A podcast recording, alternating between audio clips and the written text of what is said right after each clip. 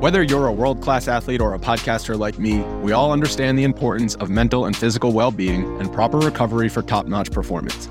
That's why I'm excited that Unifyd Healing is sponsoring podcasts on the Blue Wire Network.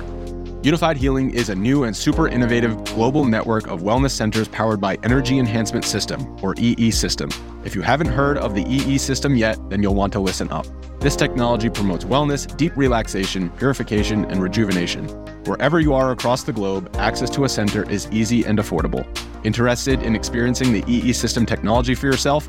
Go to unifydhealing.com slash bluewire to learn more and find a center near you. That's unified, U-N-I-F-Y-D, healing.com slash bluewire. No material or testimonials on the Unifyd Healing website are intended to be viewed as medical advice or a substitute for professional medical advice, diagnosis, or treatment. Always seek the advice of your physician or other qualified healthcare provider with any questions you may have regarding a medical condition or treatment and before undertaking a new healthcare regimen, including EE system. Good luck with the most beautiful game. Do us proud. Red alert! They're up and running again. So smooth, so sweet, splendid, succinct, just glorious execution. Guys, all I'm looking for is 60% effort, 4,000% of the time. How sharp was that? Sharp of mind and body. And that's why you see those beautiful tears. Look at his movements. The most dangerous man on the planet. Nobody picks him up.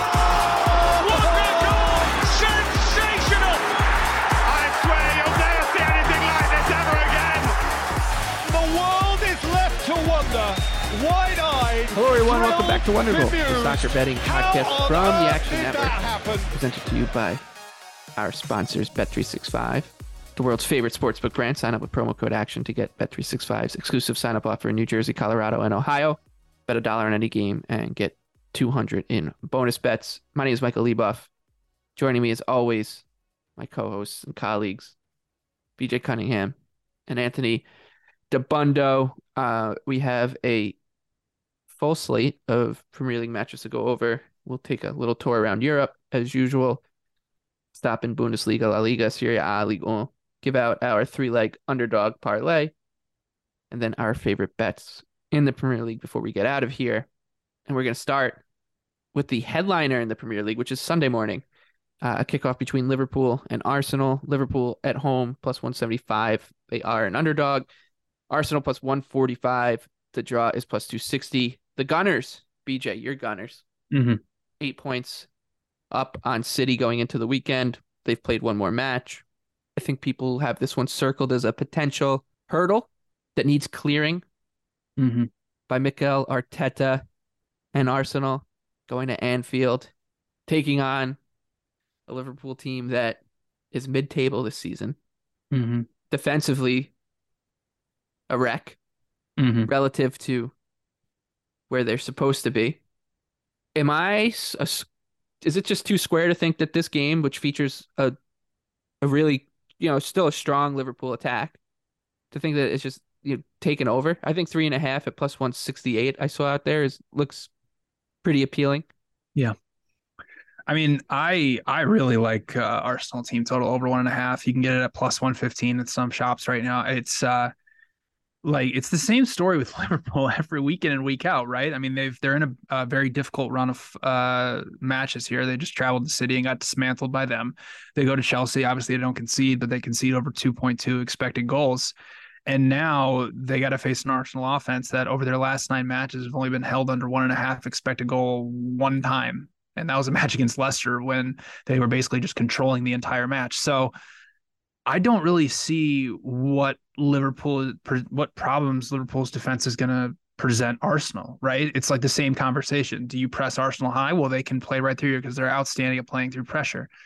Do you sit back and try to stay compact? Well, Arsenal's incredibly good at creating overloads in the middle of the pitch and then also beating you out wide in one on ones with Martinelli and Saka. So I really don't know what Liverpool is going to do. They did not have an answer for Chelsea. Again, Chelsea didn't score. So, you know, the final scoreline makes it look a lot better than it did. Clean sheet for Klopp. But again, it's just when Liverpool has played the big six this season, in seven matches, they've conceded 15.7 expected goals. Like they are getting destroyed by the rest of the big six. So I have no reason to believe why Arsenal can't do the same here away from home. Liverpool's defense has been a little bit better at Anfield, but again, now Arsenal being without Saliba, without Tomiyasu, Anthony has been just fading their defense week in and week out on this podcast. Um, and yeah, they they continue to concede. So uh, I would rather target the Arsenal offense here than any type of money line or draw no bet. So Arsenal over one and a half goals for me. I project them around 1.8, 1.9 uh, goals for this match. I think there's tremendous value on the Gunners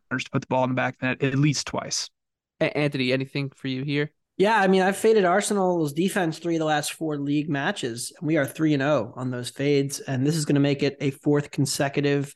I'm going to take both teams to score and over two and a half goals. Uh, minus one twelve is the best price I was able to find out there on that. It is square, no doubt about it. Uh, we are we are definitely hip Huey Lewis and the News to be square here, but mm-hmm. I don't really see a path either. Liverpool had no answers for either Man City or Chelsea in either match. And I understand that it was a rotated team. I do expect Mo Salah, Virgil van Dijk, and Thiago all to play for Liverpool. Uh, and then that upgrades them quite a bit. The market has moved very heavily against Liverpool. Uh, as of uh, Saturday morning, uh, Arsenal was an underdog here. The line was essentially flipped with Liverpool around plus 140, Arsenal around plus 180. My projections make this a true coin flip. Uh, so I would have a tiny bit of value on Liverpool, but again, you're really bucking you know who who in the world is betting Liverpool here this weekend? That is the one thing that, that makes me makes me want to bet them a little bit. Like Arsenal come in in great form. They've been rolling everybody. Liverpool comes in in shit form. They just got the you know their brains beat out of them for two matches against uh, superior teams. Um, but yeah, Liverpool's matches since the World Cup break have averaged three and a half expected goals.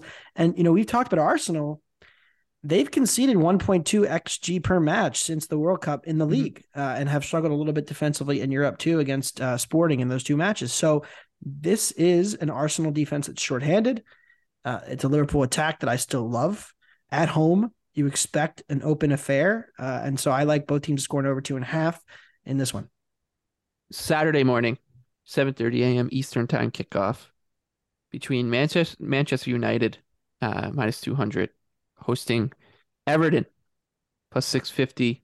The draw is plus 333. The Toffees coming off a famous draw against Tottenham. Anthony, I was updating him because he wasn't watching. I couldn't really describe.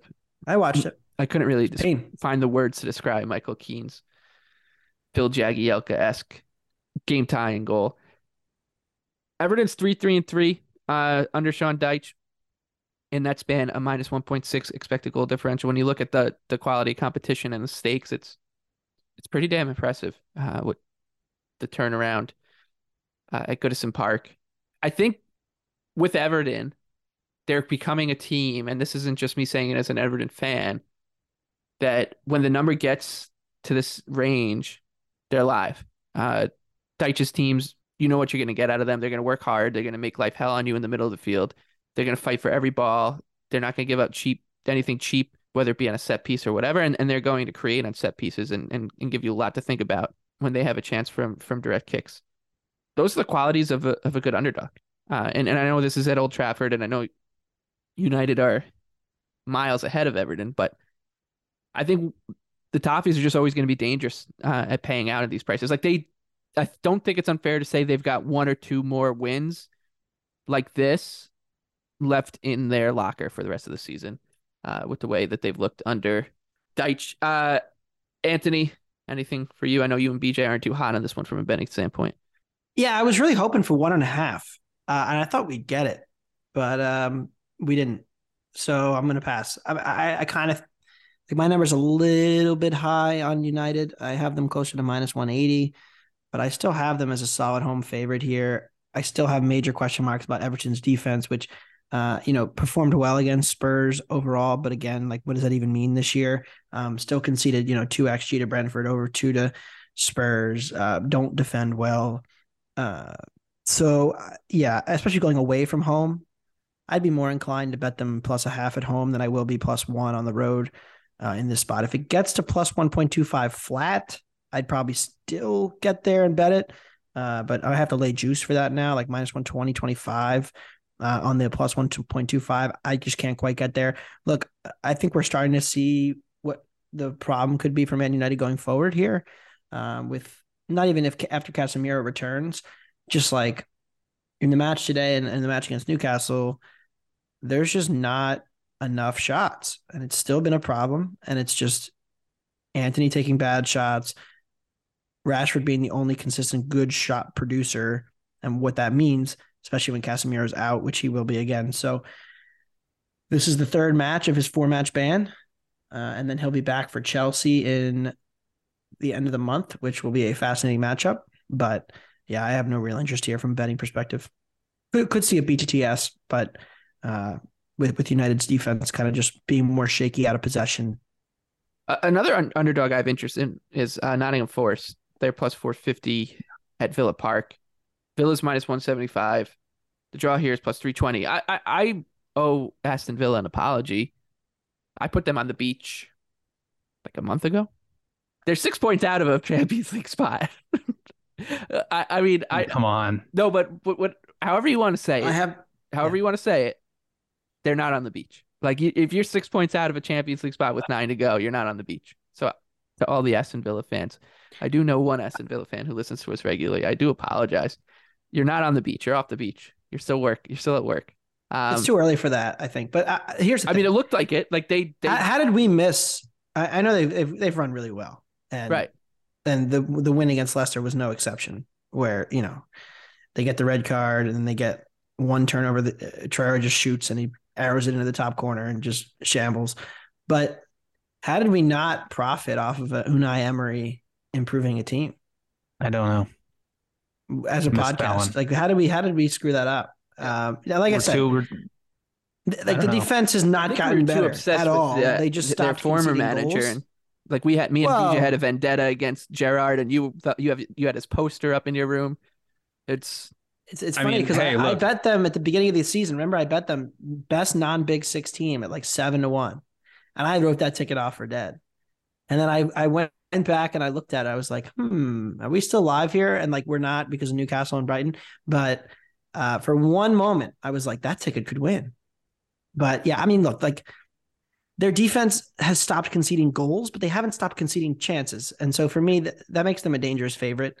Yeah. Uh, I, I I think they're clearly better than Forest. If this gets over one, though, I'm going to take the trees. I like just- Forest. I I think they're not good enough defensively to trust them. No, Villa, that it well, Yeah, Forest too, I- but so- Villa in this situation.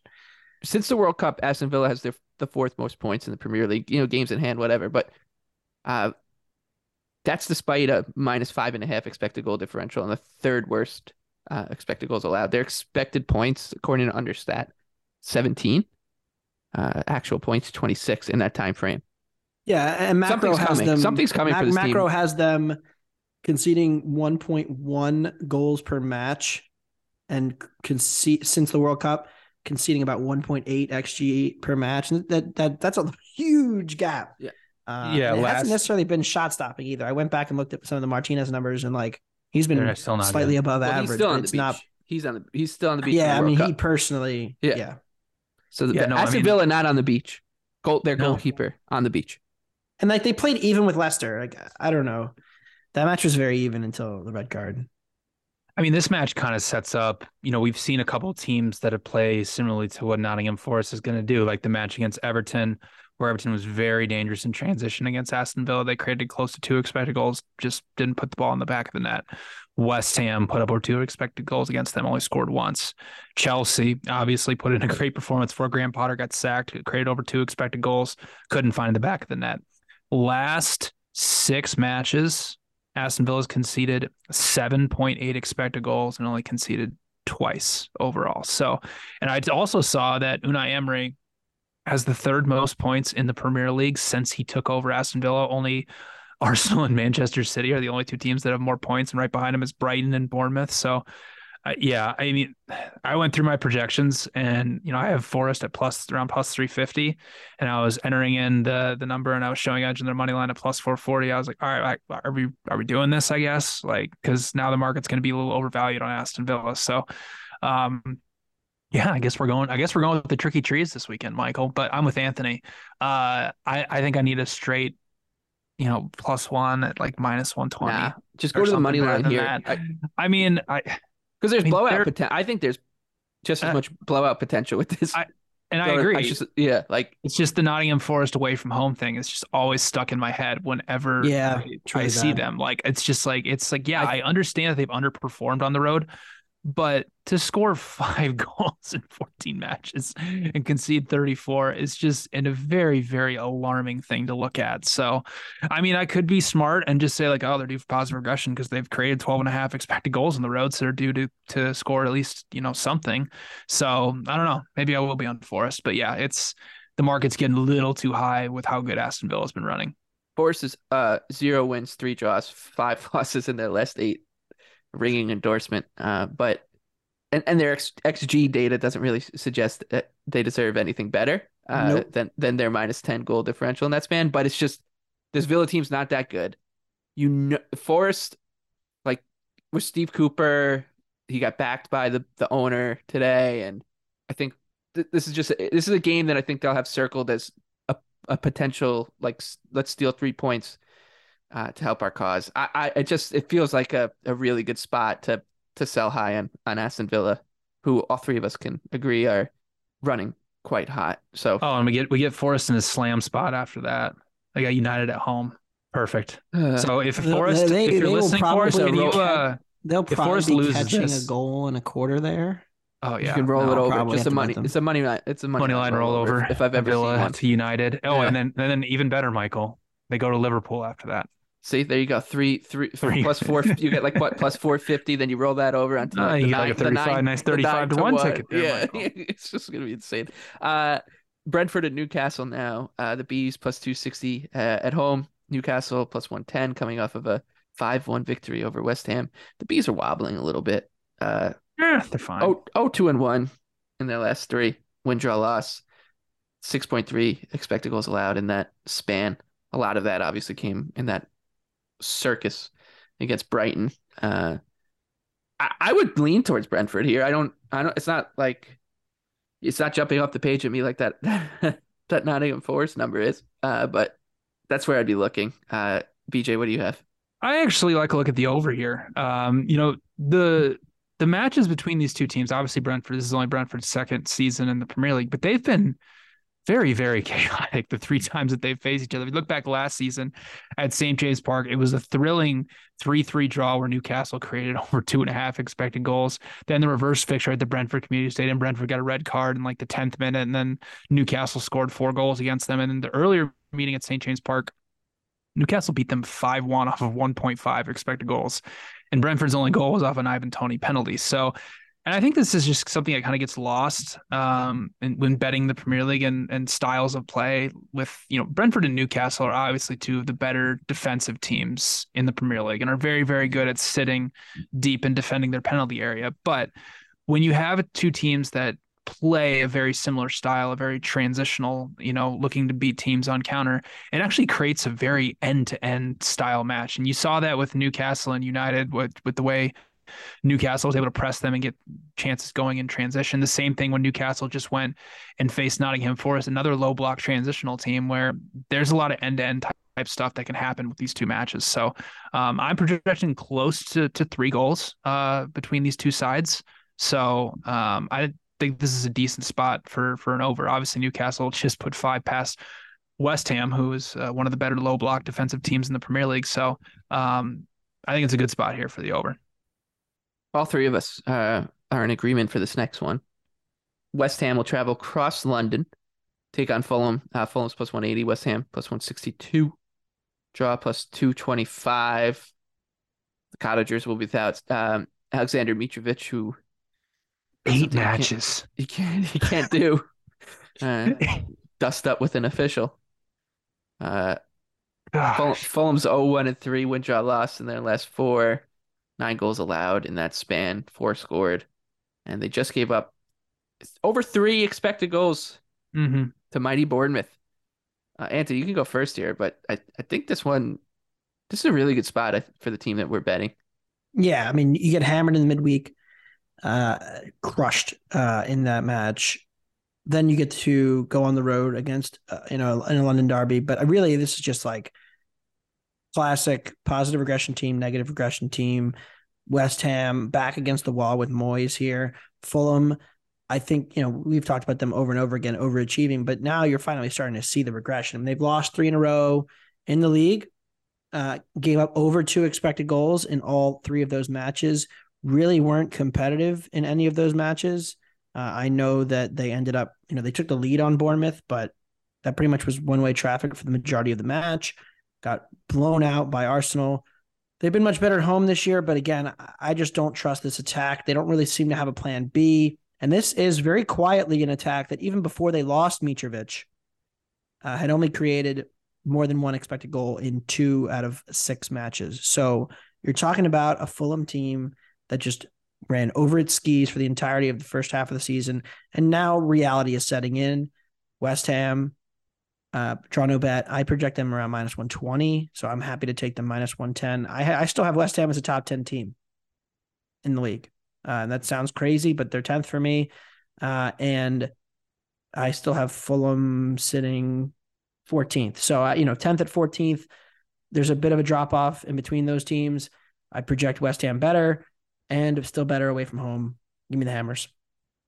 Yeah, I'm with you. I'm going to take the Hammers on the money line. It's, you know, why, why not just keep sinking money into David Moyes' ship until he goes down? He treated me so well last season. Uh, BJ, final thoughts here on, on West Ham and, and Fulham? Yeah, I mean, it's just an awesome slant spot here for West Ham. You know what's crazy is like, you know, West Ham, I agree with you. If they are a top 10 team, they actually have a better expected goal differential than Chelsea this season, which I think is very, very crazy to think about. Um, you know, plus 3.1, Chelsea's at plus 2.3. I mean, Fulham's now fourth to last in expected goal differential. Like, Alexander Mitrovic is probably, would you say, the most important player to his individual team in the Premier League of, of what they want to accomplish and how they can actually have success because we know this about Fulham. They want to get the ball out wide, they want to swing in crosses, and to be able to do that, you got to have a great front man and a guy who can go get those crosses like Mitrovic. Carlos Vinicius just really isn't that type of guy. So, we, we've seen a little bit of what Fulham is like without Mitrovic. They've been without him for seven matches in the Premier League this season. Without him, they're only averaging 0.81 expected goals per match. With him in the lineup, they're at 1.37. So he makes about a half a goal difference to what what what Fulham uh, can do offensively. So this is just a really really good West Ham spot. Who has been by expected goals half uh, a goal per 90 better uh, than Fulham this season. So even accounting for home field advantage, even not taking into account Mitrovic being out, there's no way you can get to West Ham basically being a straight pick 'em here uh, at Craven Cottage. So I'm with you guys. West Ham draw no bet at minus 110. Yeah, and you mentioned it. Mitrovic was getting 3.97 shots per 90 this season, which is ridiculously good numbers. He's the most important player to his team in the Premier League. Yeah, it's, and yeah. 12 expected goals in 20, so a little over you know 0.6 xG per 90. Carlos Vinicius is getting two fewer shots per match, uh, and actually doesn't have terrible uh, you know, passing numbers, like gets involved in the buildup a little bit, but 13 shots in seven matches is really bad. And, and 1.6 XG, it's just not striker level production. We've seen, we've seen enough Carlos Vinicius. And this is something to keep in mind because, you know, like we saw with Bournemouth last week is like these, I believe, I, I believe the market is going to correct once Mitrovic is going to be out here for a long time. I mean, his return date is going to be May 13th. It's going to be a long time before he actually comes back. So I would implore people that you know the downswing happens when we talk about expected goals and teams that have overperformed. The Fulham team has overperformed for a really really long time, and now they're without their best player. This is when the downswing happens. So get in on the Fulham fades early and often before Mitrovic comes back. Leicester City, uh, Sands, Brendan Rodgers, uh, minus 120 hosting Bournemouth plus 320, the draw plus 280. I, I got nothing here. I mean, it would.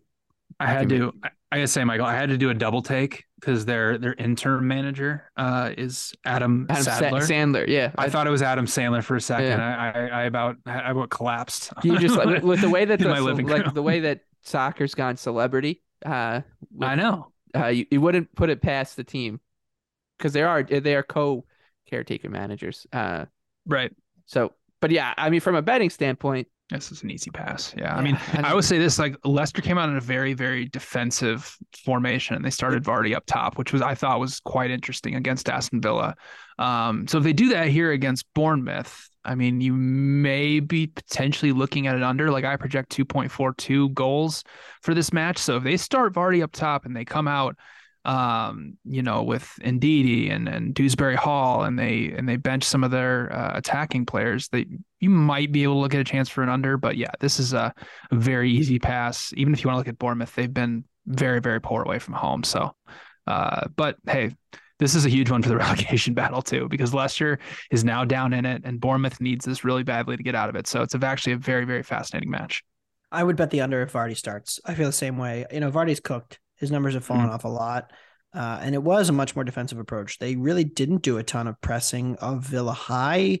Uh, the numbers suggest, you know, they kind of let Villa do a little bit more build up and then waited uh, and kind of lowered, like they were backed up the line of of first attack and first, like, we're going to win the ball off you. Uh, and it was an interesting approach and it, it worked defensively. I mean, they were very good defensively in the match, conceded one breakaway on a great through ball to Watkins. But other than that, like Villa didn't really do much in the match. Uh, and then they give away the red card, it was kind of a soft red in my view. But uh, and then you know holding on for dear life couldn't quite do it. But yeah, I, I would bet the under or nothing here. I think because it's a relegation six pointer, you know, I can go one of two ways. Sometimes the market is just way too low on certain attacks, and and the overs become cheap. This is not really the case because uh, Leicester is a team that has overperformed their attacking numbers all year, despite being in the relegation battle. And with Vardy, they just don't have enough shots. let's set up that relegation battle real quick before we move on. It's weird seeing Leicester. I mean, I know we kind of expected it. Just it is this this trio of teams is just weird to see in the bottom. Probably our I mean, they're best fifth, call. they're fifth place. They're fifth place two years ago. Like, Yeah. they were They- they were like they a point. They were a point half. away from the top four like two years ago. Yeah. and now we're talking relegation. They Uh, finished in the top half last season. They finished eighth. Yeah. And we were all on. I mean, I have a, I have a very large, uh, not very large, but a large uh, finished bottom half of the table bet on them. So Ooh, that's tough. I don't know if they're gonna do it. Uh, Southampton on 23 points uh, from 29 games at the foot. Leicester 25 from 29. Bournemouth 27 from 29 down there on goal differential. Then it's Forest and Everton both on 27 points as well from 29 games. West Ham 27 from 27. Wolves 28 points from 29 games. Leeds 29 from 29 and uh, Crystal Palace. My 30 Peacocks are up from- into thirteenth. Yeah, look out. Uh, so with that, we can set up Wolves and Chelsea. Uh, Wolverhampton three to one at home, hosting the Blues minus one hundred five. The draw is plus two fifty. I feel like I've been waiting for the spot for a while. I like Chelsea a million different ways here. You can bet the money line, you can bet a team total, you can bet an alternate spread. That's probably how I'm going to do it. I think Chelsea minus one and a half at a, at a good number near three to one. You can get plus 280. I think Chelsea minus two and a half at seven plus 750 is fine. This team's going to start scoring at some point, and maybe, Maybe it'll come. maybe it'll come in the Champions League. Uh, but maybe it'll come under Frank Lampard if he is indeed going to be the interim manager. A couple weeks ago, someone on this podcast assured me that Todd Boehly, the new owner of Chelsea, wouldn't be do something so crazy. He's not crazy. He's not going to fire Graham Potter. Who would I mean, do that? What uh, owner? From the outside what, looking in, he looks. what owner is sane. ever crazy? The guy who spent a half billion dollars on transfers. Yeah, I mean that's completely sane to spend yeah, two hundred and fifty million dollars in, in a January transfer window, normal only to fire your manager You know after what? you said you want a long term plan. When someone's behaving that normally, you know, spending Mhm. half half a bill Very normal. on on transfers Mhm. after coming in uh, as a new owner, you expect him to keep acting normally, and that's what I guess he did because he's he's been we were told he's not crazy and wouldn't do something crazy. like Can't take his Roman manager. Abramovich out of this club, Michael. Uh, I mean, American. I don't even think Roman Abramovich would have fired. Michael, you, you already missed your victory lap chance because you missed the Sunday show. I know. Well, I, I got. I'm not gonna miss it. So, uh, yeah, whoever that was on the podcast who said Todd Boehly would never do that is, I don't know, doesn't look good. Anyways, Chelsea. Uh, I was by- wish casting it by a million here. because it, it was stupid. I agree though. I like the book. They could name it. again. I mean, come on. Uh, I mean, I bet them every game. If you follow me in the app, I either bet them or the over. You know, we had them against Spurs, they lost. We had them uh, against Dortmund, they won. We had them against Leicester, they won. I was starting to feel really good. Uh, we had them. we had the over. I had the over against Everton. BJ had Everton. Uh, Michael had Everton. Probably should have could have won that. But I mean, they've created Should over have. one and a half expected goals in their last six matches. This is a, a team that has found something that works for them to get a bunch of really good opportunities for Havertz and Felix to run at defenses. And it's what they're very good at. And N'Golo Kante is so important because it stabilizes them. He, you know, he he along with Enzo and Kovacic, like it's a very effective midfield, ball winning, ball progression, ball carrying. All of them have different skills and they're all very functional. And I think it showed in the dominance against Liverpool. I mean, that match was one way traffic from start to finish. Wolves are very overmanned here. Wolves are not uh, good enough, I think, attack wise to stay in this. So at plus, you know, you can find plus 105. I love Chelsea here. I also kind of like the over, um, of course, but I just think the market's so low on this Chelsea attack, and there's no real reason for it to be. You know, I was I gotta say something wonderful because I don't have anything on this match, but I was reading something and I don't know if I totally agree with it. Um, but somebody is basically saying like XG doesn't really take account for what Potter was trying to do at Chelsea and both at Brighton, where the chances that they would create would be obviously very, very difficult chances for the personnel that they had. So guys like Havertz, Neal Maupay, and whoever he had at Brighton, to where, you know, somebody like a Lewandowski or a Haaland or whatever it is, that 0.45 chance they convert just at a, such a better rate than anybody else. And so it's very, very difficult for guys like Felix and Havertz under tight spaces, under tight windows, where an XG might say, like, oh, yeah, that was a 0.45 XG, but we just don't have the strikers, the personnel to play the type of system, the crossing and everything like that. I, don't know if I totally agree with it, but it also kind of makes sense for what Chelsea's overperformance is, right? And it's kind of what we've been saying. Like it's just basically Havertz, like he's just on a bad finishing run and he's maybe just not a number nine, an out and out striker. And that's kind of what they need. So I don't know. I don't know if I totally agree with it, but it it maybe is a little bit of an explanation of why Chelsea just continually underperforms. Yeah, I don't, I, I don't buy that. Uh, I mean, like I- one on ones. No, I totally agree with One on ones with the keeper and they miss. things. It's like, it uh, kind of makes sense. Yeah, and and and I know that I talk about the double pivot guys, but they did a thing where they they said that they didn't even think Chelsea were better under Potter. And they, you could have said that November and December, but since January, Chelsea have They've been, a very no, good they've, team. they've been better. Whoever mid, and the market, the market feels he- that way too. I mean, look at how much the market upgraded Chelsea. Uh, you know, to the point where I was not even having that much value on them anymore because the market was bumping them faster than I could, uh, even in my numbers. Uh, and yeah, just them to wait- be, I'm uh, waiting for the closing day minus where, uh, 155 against Aston Villa, who's one of the hottest teams in the league. Who's going to be Potter's next club? What do you What do you think? Tottenham. Uh, the United States men's national team. See, I think it's going to be go. Everton. No, no. No, it's, they got the best manager in the world.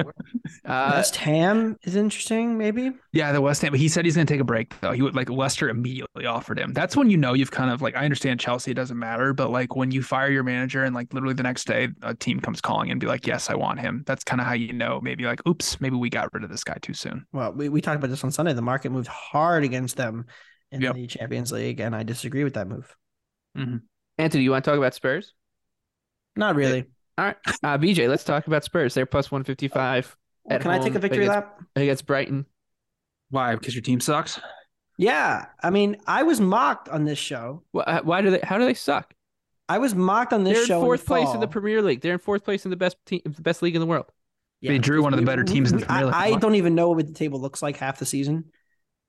I was shocked when I found out they were in fourth uh, after the game against Everton. Here's the thing: I was mocked on this show in the fall when when Brighton hosted Spurs. Brighton was a pick, and I said Brighton should be favored in this match, and I was mocked by both of you. Said the numbers crazy, no respect for Tottenham. Now it's at Spurs and Brighton are a pick, and I finally agree uh, that the, the market is very high on Brighton, who uh, by XG difference might be the third best team in the league. They, They are right the now. third I best mean, team in the league. They're good. The top four is going to be Arsenal, City, Newcastle, Brighton. That's going to be the top four. I would not. Sh- it would not shock me. Caught up with Brighton. It It's- sucks. Like I, it's I really, I, I, I texted Anthony. I texted Anthony. I said I, I I was getting really excited about Brighton plus a half because two years ago they would have been plus a half. Nobody would have. They market wouldn't have priced them this low against Tottenham. And then I saw they were a pick. I was like, the number's right. I can't do I anything. Still, I still have uh, Brighton fifth, but I, I think I might be wrong. they might be the third best team in the Premier League. Honestly, I mean they I mean they just keep putting up a zillion expected goals every single game. Like it's just every time they're so good, man. Oh my gosh! And Evan Ferguson is awesome, by the way. Yeah, he is. Uh, they finally found a great striker uh, that can you know capitalize on a lot of these chances. Needed somebody to fill fill Neal Maupay's shoes. I know. Fine. Uh, it's there's yeah, I mean they're just a much better team than Tottenham, so like I wouldn't blame anybody who bet them But in this match. What I will say now is they're this, on the road. this is this is kind of a bad matchup for Brighton, given what Tottenham likes to do and how aggressive Brighton is, and and committing men we- forward and uh, Tottenham's we even ability good to at that counterattack. I don't know, saying, but are we good at that anymore? I don't think we're that. I don't good at know. that. Well, you're in. four- I mean, you're in fourth place. Like, I mean, I, again, they did nothing against Everton on Monday besides penalty. So How many teams in the Prem are better than than Spurs? I would say I, I have seven better. seven. Ooh, I was gonna say like five. The only team United's not better than them. City, Arsenal, Liverpool's not better than Newcastle. them. Yeah, they are. Liverpool, Brighton, Chelsea, and United, all better than Tottenham. Arsenal, City, Newcastle, Brighton, Brentford. I, I don't think they're better than Spurs, know, but they're I not that far behind. I mean, I'd happily bet Brentford plus a half at Tottenham. Yeah. But but like I said, mm, Do they still have another match against Brentford on the schedule, or they've played them twice? we still have one more. Oh boy, I'm excited for that one. Yeah, I have nothing else here though. I, I don't have a bet. Yeah, no, this is I, this I is may end up getting on maybe Brighton. maybe an over, but but just because Brighton's you know matches under De Zerbi are just insanely high event. Uh, but the the price on that's getting a little out of hand as well. So I think the market's just caught up with how good the Seagulls are. All right. Spurs end the season hosting Brentford, going to Leeds. Hmm. That will be two fades. 15 seconds and- and, I, and I truly overrides. truly truly mean it i will cut you off after 15 seconds um because we've talked a lot about brighton what number are they going to open to win the premier league at next season anthony you can go first 30, 40 to one. BJ No, they'll be eight, they'll be eighty to one, i think like yeah i what think Newcastle was coming into this season. i think they're going to be around the newcastle range is what i was going to say like uh, 80 to 100 i think i would bet it who knows Anything over happens. ten to one for top four. who, who knows what happens with the transfer market but like And if they're, De Zerbi, if they're close everybody to, wants if they're- De Zerbi yeah exactly if That- they're close that's to true. tri- if they're De Zerbi's- close to triple digits with the same manager and a and like a a team that hasn't been ravaged by other teams. Uh, Southampton next. Uh, they're twelve to one hosting City, uh, who trail Arsenal by eight points. Uh, minus four fifty. The draw is plus five twenty five. Uh, nothing for me from a betting standpoint at all. I I find this game to be wholly uninteresting. I kind of like uh, I kind of like Southampton plus Okay. one and a half at plus one ten. Uh, I mean, this is obviously a sandwich spot here for City. Um, they're going to play Bayern in the Champions League. Obviously, they still need to fight for the Premier League title, but I only have City at minus two seventeen, and obviously they've been running incredibly hot offensively over their last three games. But I mean, listen, Southampton beat them in the EFL Cup at home two nothing, and City didn't really play that much of a reverse re, uh, reserve type lineup. So there's a chance here where Southampton could come out, play a low block, and and listen, they've given City some problems. Like if you know if you talk about bogey teams, like they've kind of been a bogey team for City over the years. Last season they drew City twice, and if you look at the expected goals, like City didn't completely blow them out. Obviously, City killed them earlier this season for nothing, and it was complete dismantling. But uh, I mean, the Southampton team, they got to show some life at some point, or else they're getting relegated. I mean, they probably are going to get relegated. They're probably going to finish dead last in the Premier League. But I am projecting some value on them. Like I only project them at seven to one as a seven to one underdog here. So I might this this kind of feels like maybe that uh, that City Crystal Palace match from a few weeks ago, where City was about to come play in the Champions League and they won that match one nothing and kind of slept through it. I think we might have a similar match here. You know, Southampton's obviously going to sit in their 4 4 2. They're going to stay very compact, defend their penalty area. Maybe they get a few set piece opportunities to get the ball in the back of the net. But at some point, this defense has to regress positively. So, uh, Southampton plus one and a half at plus 110, I think has some value. Yeah, I think if City's flat, it, it manifests itself in them defensively falling asleep and conceding. So I could you could sell me on a Saints team total, uh, but I will not be betting City against City's attack. I have lost a good amount of money in the last month doing that, uh, and I'm gonna put a pause on it for this one. Uh, and it's a good time. There's no better time to add more to your City to win the league positions. Oh, shut up. Leeds United. uh, is where we will wrap up the Premier League uh, for this show. Leeds plus 110 hosting Crystal Palace. Roy Hodgson, the Roy Hodgson Re- revolution. You know, we we talk about these these managers like De Zerbi and you know, Marco Silva, these progressive managers, and who's more progressive than than Roy Hodgson? He leads Crystal Palace t- to Elland Road here. I, I want another one that not too interested in. I think it would be a Palace as an underdog or nothing. Uh, they looked really good, I thought, and they're like, w- w- what is he doing? He, he pumped Leicester. Yeah, like, he absolutely yeah. pumped them. Like it was Hodgson. I mean, I, Hodgson might have a future in this. He might have a future in this league, Michael, beyond this season, right? I mean, like, what did they outshoot uh, Leicester? Like twenty-seven to three or something like that. Like it, they were completely. I mean, they had like a seventy-five percent field tilt. They haven't done that to any team in the Premier League under Vieira under in his tenure.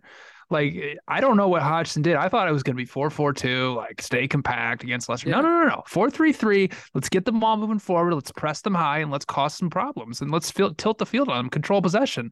Like again, you know, Leeds. What I'll say about this is like they've been uh much much more uh, passive under Javi Garcia. Like they've they're not pressing as high as they they have been in the past. They've been staying a lot more compact. So it's led to you know some lower event type matches. Obviously, the match against Arsenal they conceded four, but you know, I mean, without Tyler Adams, I mean, Leeds is they're not completely cooked or finished because like McKennie and, and Roca are fine, but you know, Adams is so so important for what they want to do in the middle of the pitch. So I need to see another Roy Hodgson match though, Michael. I don't I don't know if I believe what happened against Leicester. Maybe my eyes were deceiving me. Let's see it one more time before we get on, on the Palace train. Bundesliga time. Uh, Anthony, you can kick us off here. Yeah, I'm going to take Stuttgart on the money line at plus 130. I said last week that I might bet Stuttgart every match for the rest of the season. Uh, so far, I'm 0 1 on those uh, bets after they got beat and had two goals right off in the first half and then lost 3 0 to Union on the road. They go on the road again to Bochum. Uh, they are, uh, look, my numbers project this to be about plus 110. So plus 125 is a pretty small edge for me. But I think uh, Stuttgart eventually is just going to positively regress here. And now I get the worst team in the league in Bochum. I know they've been pretty good at home, pretty tough to beat, but eventually bounces need to start going this team's way, which is why I want them on the money line. I'm not going to lay huge juice on them, draw no bet. I'm just going to take the money line because this team is not getting relegated. They're going to start turning the corner. New manager coming in, trying to fix what's been a very broken team for the last year. Uh, what about you, BJ? I like Cologne.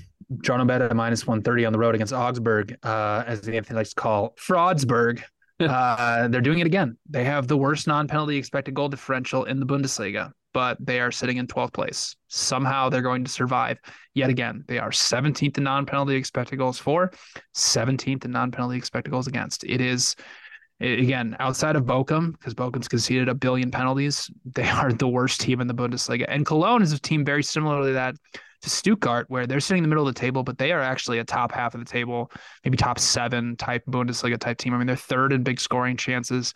Defensively, they've conceded the, the fourth fewest big scoring chances. And the big thing in this matchup is Cologne is a very, very good set piece team. Second in XG per set piece. Augsburg, one of the worst defenses in defending set pieces. And the flip side of that as well is Augsburg is very, very, they're, you know, they're a 4 4 2, very, they're one of the more compact teams in the Bundesliga. So they're obviously very reliant on set pieces. Well, Cologne's a top five team team at defending set pieces. So really, really good matchup here for Cologne. You know, I project them around an even money favorite on the road here. So uh, just gonna fade one of the worst teams in the Bundesliga. You know we're you know we're buying low here because BJ's bet Cologne uh, has no wins in their last six. Yep. My my team Stuttgart has one win in their last eight, and it came against Cologne. Yeah. So uh, yeah, I mean just classic buy lows here in in a in a German league that uh, has been quite bonkers with who's actually in the relegation zone. Two pretty good teams, relatively, could go down this year. Uh, what about La Liga? Anything for you here, BJ? Yeah, I like Almeria and Valencia over two and a half goals at plus 115. Uh, I don't really think any match involving Almeria should be sitting at plus money or over two and a half. Their matches have been thrilling in, in, Spain. They just coming off a 2-2 draw with Celta Vigo. Their matches are averaging 2.93 expected goals per 90 minutes. And that's because they have one of the worst defenses in Spain, allowing over 1.7 expected goals. Last seven matches, they've allowed 15.4 expected goals. They're allowing the most, second most big scoring chances in Spain. And they're allowing the most crosses in, in Spain, which is really important against Valencia, who is very, very good at attacking wide areas, completing the second most crosses of anybody in La Liga. And Valencia is an underperforming offense. They're due for positive regression. 30 goals off of 35.3 expected. And in their last nine matches, they've scored four goals off of 11 and a half expected. So uh, in Almeria, though, they are a dangerous counterattacking team. They're very, you know, they set up very, very direct. They are top 10 in expected goals. They're top five in final third to penalty box conversion rate. So they are pretty deadly going forward. So uh, over two and a half, uh, plus 115. I project about 2.7 goals for this match. So uh, I like the value on uh, plus money on over two and a half. Uh, Anthony, anything for you in Spain? Uh, yeah, I'm going to take uh, Barca, Girona, both teams to score. Look, every time Girona's gone up in in class, like they they're a newly promoted team to the league anytime they've gone up, they've actually been very competitive offensively. You know, produced at least one expected goal against Atletico, against Real Sociedad, against Real Madrid, against the very same Barcelona team that they lost one 0 to. Uh, against Rayo Vallecano, like they against Bilbao twice, like they, they have been a, a team that has caused problems in attack for these top sides. Barca's only conceded nine goals in the league this year. Ter Stegen has been unbelievable. Uh, but I think the four goals they conceded to Real Madrid today are a harbinger of things to come for this defense, which is that they have run like gods. No team has allowed um, more posts than Barcelona this year. Like I said, with Ter Stegen shot stopping, it's been incre- incredible in La Liga for this defense. Uh, just so overvalued in the market. Uh, I like uh, both teams to score. Uh, Italy, BJ. Yeah, I'm gonna go Friday. Uh, Salernitana and Inter over three goals at plus 105. Salernitana's defense is so bad, like just so so bad. 1.8 expected goals allowed per 90 minutes, and they're really bad against good competition, against the big seven in Italy, which is Roma, Napoli, Juventus, Inter, AC Milan, Atalanta, and Lazio. They're they've allowed 22.3 expected goals in 10 matches, so you can all do the math out there what that is per match. They're the worst pressing team in Italy. They're second to last in, in box and final third entries allowed. Just a really really bad defense. And even though Inter has been going through this rough patch in Serie A, they're still one of the best offenses in Italy. I mean, they're second in non-penalty expected goals, and they're way overdue to score. One goal in their last three Serie A matches off of 7.8 expected. That is insane underperformance. I know they have a huge Champions League match against Benfica coming up this week, but they're in a massive battle to stay inside the top four. Uh, and their manager, Inzaghi, is still trying to save his job. So this match is going to be very, very important for them. Salernitana, um, I don't know if you guys know this, but they have um, one of my uh, guys who I've been cursing his name for for quite a long time on this podcast right now, Boulaye Dia, uh, formerly of Stade de Reims and and Villarreal. Legend uh, legend. Yeah, he scored 10 goals for Salernitana this season. It has cost me quite a bit of money. They have so they have some attacking talent. You know, Piatek Fu, who recently played at AC Milan. He's got over a 0.4 xG per 90 minute scoring rate. So there's some there's some talent uh, on this uh, Salernitana offense, and Inter's defense is going to be without Skriniar. So uh, I think it's a decent spot here to to back and over. Um, I think it's going to be a really high event. Tune in for Lukaku to miss three sitters and Boulaye Dia to hit the back of the net three times from outside the box. Uh, Anthony, anything in Serie A? Yes, you know it's funny uh, when you think of Roma and you think of Torino, you probably think of two teams under, under, under, under teams, under teams, uh, and so when they play each other, everybody naturally thinks, "Oh yeah, I'm going to bet the under." Uh, well, the market isn't that stupid. It's two, uh, and the total is two, and that is too low. Uh, like I like both teams to score, and I like the over. I'm going to split my bet on those two. Like again, uh, it's basically just like intuitive to the sense that like yes the market is aware that Roma and Torino play low event matches and they overcorrect in, in this case. It's two attacks that have vastly underperformed XG this year and could have more goals than they actually have. And, and Roma especially is not a bad attacking team. Uh, once they go up a goal, yes, they tend to shut it down. But if they fall behind, uh, if they're trying to hold a lead, Torino is capable of getting back into games, and they've played some pretty back and forth crazy matches this year. Just you know just because you know Torino to be a staunch defensive team doesn't mean they haven't gone back and forth with Milan or even Juventus a couple weeks ago.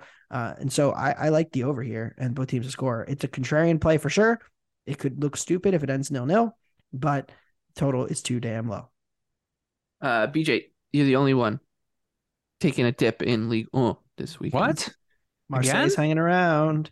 No, I'm gonna go with the around, team. BJ. I'm gonna go Two with more- the team that uh only the only team that actually has a chance of overtaking PSG, and that's Lens uh, against Strasbourg. Um, I like both teams to score at even money. Uh, Strasbourg, I mean, electric offense. We all know that about them. Should be in the top three at this point instead of in the relegation battle. I mean, they've created 10.5 expected goals in their last six matches, coming off a thrilling 4-3 loss to Monaco. The Lens defense has run incredibly hot this season, like ridiculously well. 20 goals allowed off of 31.5 expected in their last four matches. They've allowed 4.3 expected goals and only conceded once. It's a mixture of two things. Nottingham Forest legend Brice Samba was in net and he's running incredibly hot, plus six post shot XG plus minus. And they've allowed the fourth most shots in France inside the six yard box, 28, but their opponents have only scored eight of them. So they're just running ridiculously hot on those two fronts. Strasbourg defensively is is a disaster. We all know that. I mean, they're they're 1.8 expected goals allowed per 90. The last time they faced Lens, Lens created over one 1.8 expected goals. Strasbourg's going to be without two of their main defenders. Like this is just not ideal scenario for them defensively, but they do present offensive problems, the problem, the offensive uh, things they can do to present uh, Lens some problems for defenses run ridiculously well. So uh, both teams to score at even money. Also, I don't want to do it, but um, PSG is getting a little cheap against Nice. I'll just say that uh, over the weekend. I don't, but I don't know where their heads are at right now, or if they even really care at, at this point. Um, but I will say that I am projecting some value on PSG, um, but I need to to wait and see what the market does a little bit um, because minus one fifteen is a it's a tad low for me. I bet Lens next weekend plus a half uh, against PSG. Look ahead. I think PSG will drop points in both matches. Mm. Does Gal- does Galtier leave by that point, and then is it uh, Steven Gerrard rights coming in? That was the will- report in the will- Scottish he Sun. He will collapse the team to cash my Marseille future. Yeah, he might be the next playing the long game might- all along. He might be the next Oh. Liverpool manager. I'm just gonna say that was the whole point. You bet Villa to do well, wait for them to fire Gerrard, they do it, and then you you fade in PSG knowing they're going to go for Gerrard, and then it works out in the end. Yeah. Long cons. Time for our underdog parlay. We can go. We can go to you first here, BJ.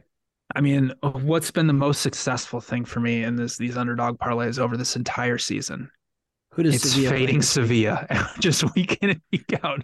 So let's do it again on Friday. Celta Vigo plus 250 on the road at Sevilla. I mean, Celta Vigo's been hot offensively. 13.3 expected goals in their last eight matches. They're a top half of the uh, La Liga team by every metric that you look at. And the market just continues to price Sevilla like they're still the sixth or seventh best team in La Liga when they're just still closer to the relegation zone than they are to the top four. I mean, this is still a bottom five defense. I don't really think they're back after scoring two goals and beating Cadiz on the road last weekend. So, and they're also more focused on the Europa League. They got Manchester United coming up on Thursday. So that match is way, way more important to them than this little dinky match on Friday against Celta Vigo, which, you know, is not going to make any difference of how they finish in La Liga. So Celta Vigo plus 250 for me. My underdog is Everton. They're plus six fifty at the Theater of Dreams, Old Trafford. Three three and three under Sean Dyche, minus one point six expected goal differential. Just a vast improvement. Only getting better. We haven't seen the we have not seen the top yet, Anthony. We haven't seen the top of this team. They're just gonna keep climbing. and they just set up well. They have they profile really well as an underdog right now. And good on set pieces, good defending set pieces. Will make life hell on teams in the midfield. That's a big deal when Casemiro's out. Numbers just too good. I'm starting to think the worst thing we did as a podcast was hit that big Everton ticket a couple weeks ago when they played Arsenal because now Michael is just going to say every single week, "Well, Everton is six to one again," and you know yeah, why wouldn't you? They're gonna keep. They're gonna. They. I, like I said, They'll do one more. I yeah, they've got one or two more in. net net. Like if you hit the plus seven fifty with us on Arsenal, um, you know Yeah. you're sitting up, and then you know you can lose like five in a row, and then eventually they'll, they'll win again, and then boom. Yep. Genius. All right, look, uh, Rayo Vallecano is at home in a big time matchup with Atletico Madrid. Vallecano is plus three fifty. Uh, Madrid has very quietly flown under the radar. I don't think we've really talked about them enough. in this pod. We, we spend so much time talking about the other Madrid uh, that we don't really talk about the fact that Atleti's been on an impressive winning run. They won four straight in the league. I think It's now Diego Simeone, Anthony. We know that. on the Come on. road. And I'm going to take Vallecano plus 350. Uh, they do a very good job pressing, forcing high turnovers. Uh, their defensive press is very effective. I think they can shut down Atleti and, and turn this game into pretty much a coin flip. 117 to 1. We're back. That's better. Much, much. That's why we much went on three last week. It wasn't high enough. better. All right, on to our favorite bets in the Premier League uh, for this weekend. Anthony, you and I are in the same uh, match, so we can go first. Uh, I'll I'll set it up with Chelsea minus one and a half plus two eighty taking on Wolverhampton. I've been waiting for the spot for a long time. Like Chelsea's, the goals at one point are just going to pile in. Over two expected goals against Liverpool, zero goals scored. At some point, it's just going to happen, and and who better than Wolverhampton for it to happen to? Uh, this is a good spot. I'm I'm very excited, and I'm excited to have Anthony with me in some fashion. Yeah, I'm a little bit concerned with with the Champions League look ahead, but Chelsea is clearly undervalued here at plus 105. I don't think Wolves have the attacking firepower to keep up with Chelsea. Chelsea returning N'Golo Kante is so massive for their transition defense, so massive for their ability to control matches in the middle of the park. Uh, and like you said, they've been doing a really good job of getting Felix and Havertz good chances, running at defenses, taking advantage there. I think they're undervalued at plus 105, and they're my best bet this weekend. All right, BJ, take us home. West Ham, draw no bet minus 110 at the Craven Cottage against Fulham. This is just a classic buy low, sell high. West Ham just lost 5 1 to Newcastle at home. Now they're going on the road to Fulham, who is going to be without Alexander Mitrovic for eight matches now. He is the most important player to his team in the Premier League. Without Mitrovic in the lineup, that we've had seven matches of sample size that at Fulham is only averaging 0.81 expected goals per match. With Mitrovic in the lineup, they're averaging 1.37. And he means everything to what they want to do in their attack. They want to get the ball wide and they want to swing in a ton of crosses. I mean, they complete the second most crosses in the Premier League. Well, West Ham is a top five team at defending crosses. And the flip side is West Ham is also very good at getting the ball in wide areas and crossing the ball in. They're also top five in the Premier League and offensively in crosses. Well, Fulham's in the bottom five at defending crosses. And also, this is a Fulham defense that is, continues. They ran very, very hot before the World Cup break. They just conceded close to three expected goals against Bournemouth. The defense is starting to fall off. Now you don't have your best attacker. This is where the Fulham regression hits, and it hits in a big way. So this is a really, really good spot here for West Ham, who by expected goals has been a half goal better than Fulham. So even if you're accounting for home field advantage, even not taking into account the fact that Mitrovic is out, you'd still only have West Ham. You still have West Ham around, you know, minus 0.25 uh, on the road. So can't even get them to a pick 'em there. So I think this is great value here on West Ham on the road. Draw no bet at minus 110. And as a ringing endorsement of that pick, somebody uh, somebody who follows me in the app just DM'd me 10 minutes ago and said, Saw you post West Ham on your action for Saturday. As a West Ham fan, I'm dying to know why. Well, when everybody's out, it's usually a good time to get back in. Go Hammers. Uh, all right, for Anthony Dabbundo, Come for on, you Dimitri Ajax. Cunningham. Not Nate Shelley, though. Screw him. Oh, I'm Michael Leboff. Lasso. And thank you to our sponsors, Bet365. We will see you again uh, Monday morning, Champions League, with our friend Eric Wynalda as well. Best of luck with all your bets.